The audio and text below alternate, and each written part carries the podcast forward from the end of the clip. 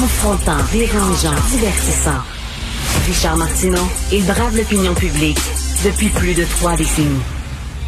Alors, nous discutons avec Normand Lester, blogueur, Journal de Montréal, Journal de Québec, animateur ici du balado Normand Lester raconte. Normand, Donald Trump qui poursuit sa nièce. Qu'est-ce qui se passe? Il a poursuivi, euh, il poursuit trois journalistes du New York Times pour 100 millions de dollars. Essentiellement, c'est parce que le New York Times a publié euh, euh, en 1918 des documents fiscaux, donc ces documents fiscaux qui mettaient, qui contestaient et qui montaient que c'est, qui montrait que c'est un menteur. Hein? Il prétend être un self-made man. Et dans ces documents-là, on découvrait que son père lui avait donné plus de 400 millions de, euh, de dollars et qu'ils avaient passé à travers une société écran pour pas être obligés de payer euh, d'impôts là-dessus. Le New York Times avait ces informations-là. Ils ont publié une série d'articles. Ils disaient que ça leur provenait d'une source confidentielle et c'était effectivement des documents euh, d'avocats, donc euh, des arguments et des contre-arguments de bureaux d'avocats. Et lorsque euh, sa nièce Mary Trump a publié un livre en 2020, ben, elle a révélé, oui, c'est moi qui ai donné en grande partie hmm. les informations publiées par le New York Times. À partir de ces informations-là, il y a eu des enquêtes fiscales qui ont été initiées, bien sûr, par l'État de New York, hein, puis il y a certaines de ces enquêtes-là qui ont des aspects euh, criminels, donc tu n'as pas le droit comme ça euh, de, dans le fond, c'est une, fraude fiscale euh, qui est décrite là-dedans. Et Trump va un jour devoir faire face à ces problèmes-là devant les tribunaux. Maintenant, on comprend pas exactement pourquoi il a décidé de poursuivre parce que hein, nulle part dans sa poursuite il dit que les informations qui sont là sont fausses.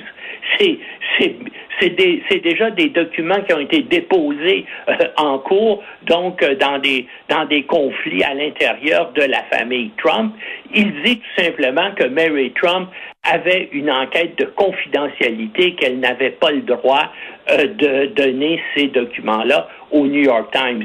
On verra, bien sûr, ce que euh, les tribunaux en décideront, mais le New York Times a réagi en disant ben, tous les documents euh, qu'on a là sont vrais. Trump ne conteste pas leur véracité. Et puis nous, on considérait que c'était d'intérêt public de montrer justement que Trump euh, mentait au sujet de ses avoirs, au sujet de la façon dont euh, sa fortune avait été euh, constituée. Puis je le souligne, euh, depuis les années 70, Trump est le seul président des États-Unis à avoir refusé de rendre public ses déclarations fiscales. Donc, depuis les années 70, tous les présidents des États-Unis, euh, durant la campagne électorale, durant la campagne présidentielle, rendaient public donc euh, leurs euh, documents fiscaux.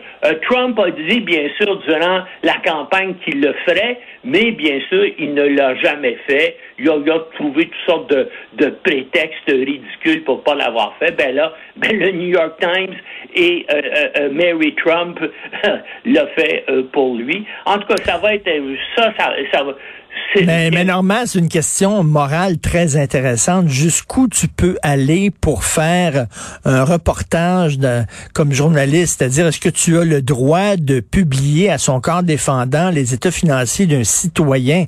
Eux autres vont eux autres disent oui, mais c'est d'intérêt public. Il était président, c'était pas n'importe qui. Mais tu sais, ça pose une sacrée bonne question. Ah oui, et puis les tribunaux euh, vont devoir euh, répondre à cela. Eux autres ont dit, ben voilà, euh, Trump ment et mentait depuis des années sur ses, ses, ses, avoirs, sur comment il avait acquis sa fortune. Il mentait aussi, semble-t-il, sur la façon dont il a déclaré ses avoirs et ses gains, veut dire, au fisc américain et au fisc de l'État de New York, qui mène actuellement des enquête à la suite de la publication euh, de ces documents-là. Euh, donc, on peut dire qu'effectivement, c'est d'intérêt public, d'autant plus que ce, type-là a été président des États-Unis et qu'une partie de ces choses-là se sont déroulées pendant qu'il était euh, euh, président. Donc, je pense que l'argument des avocats de Mary Trump et du New York Times va être facile à faire en disant hmm. qu'il était dans l'intérêt public des électeurs américains, de la population des États-Unis, de connaître cet aspect-là de leur président. En tout cas, on, va voir, mais ça va prendre beaucoup de temps. Les enquêtes de caractère fiscal et de caractère criminel contre Trump vont probablement aboutir bien avant cette poursuite-là au civil. Et, et, normalement, justement, Trump est parti, mais le, le, le problème là, de, des frontières poreuses entre les États-Unis et le Mexique demeure entier, même s'il n'est plus là. Sauf que là, c'est pas vraiment des immigrants mexicains qui traversent le Rio Grande pour se réfugier aux États-Unis, ce sont des, des immigrants haïtiens. Là, c'est un problème, ça va être un des, un des gros, ça a été un gros problème pour l'administration Trump euh, qui n'a pas réussi à endiguer donc ce, flot de demandeurs euh, de réfugiés. Et puis, le problème actuellement est en train de s'accentuer avec Donald Trump. D'abord, il a, il a annoncé durant sa campagne électorale et par la suite, il a pratiqué une, une politique assez libérale pour permettre à ces gens-là de demander le statut de réfugié. Mais tout ce que ça a fait, c'est que ça a augmenté le flot. Et disons-le, dans 90% des cas, ce ne sont pas des vrais réfugiés politiques, ce hmm. sont des réfugiés économiques. D'ailleurs, je ne sais pas si tu as vu euh, des entrevues qu'on faisait avec les Haïtiens, avec les, quelques 10 000 Haïtiens euh, qui sont euh, sous le pont transfrontalier. Ben, ben, il dit, je vais aller rejoindre mon cousin, je vais aller rejoindre ma tante, je vais aller rejoindre mon frère aux États-Unis. C'est bien sûr pour des raisons économiques que tout ce monde-là veut rentrer aux États-Unis, mais là, les États-Unis euh, ne peuvent pas laisser rentrer tout le monde. Et puis, euh, Biden va devoir probablement bloquer euh, la frontière littéralement ou faire encore de, très, très fortes pressions sur le gouvernement mexicain pour dire aux Mexicains, hey, arrêtez-les à la frontière sud et laissez pas entrer sur votre territoire des gens qui arrivent manifestement simplement pour transiter vers notre frontière. Hein? Ben, c'est un problème. Le problème de l'immigration des pays pauvres vers les pays riches, ça se pose aux États-Unis provenant euh, de l'Amérique latine, mais ça se pose aussi avec l'Europe en provenance du Moyen-Orient et de l'Afrique. Et compte tenu de la situation actuellement dans ces deux régions-là du monde, eh bien, ce sont des problèmes épouvantables, mais c'est des problèmes qui vont continuer à, s'accentuer. Hmm. Puis, à un moment donné, ben, bien sûr, aux États-Unis comme en Europe, ça euh, fait une réaction des populations qui votent bien sûr à droite et à l'extrême droite. Et ce qui se passe bien sûr aux États-Unis actuellement à la frontière mexicaine, ça va aider les républicains aux élections mi-mandat. Ben et ça va peut-être contribuer à ramener Trump à la présidence en 2024. C'est comme si en se débarrassant de Trump, on se débarrassait de ce problème-là. Ben non, le problème est là quand même. Là, veut dire, euh, il est là, il, est persistant. Et c'est quoi la chicane entre la France et les États-Unis là qu'il y a actuellement? Ben, ben la chicane, écoute, euh, euh, l'Australie demande à la France, parce que la France a une technologie assez avancée au niveau des sous-marins, veut acheter des sous-marins à la France. La France dit on a des sous-marins nucléaires, on a des avec à propulsion nucléaire, on a des sous-marins à propulsion conventionnelle. Les Australiens disent on veut avoir des sous-marins à propulsion conventionnelle. Donc on signe un, contrat là. Mhm. Écoute, puis c'est c'est c'est c'est quelque chose de l'ordre de 60 milliards de dollars américains Hein? Et puis là, ben, le, contrat se développe et puis les ingénieurs euh, adaptent le parce que les euh, les Australiens ont des exigences et puis ils disent ben voilà, on aimerait telle modification et tout ça va et tout ça se fait. Et il y a, encore deux semaines, il y a eu une rencontre entre euh, les dirigeants de, de l'entreprise du groupe naval français chargé de développer les sous-marins et des Australiens pour mettre ça au point.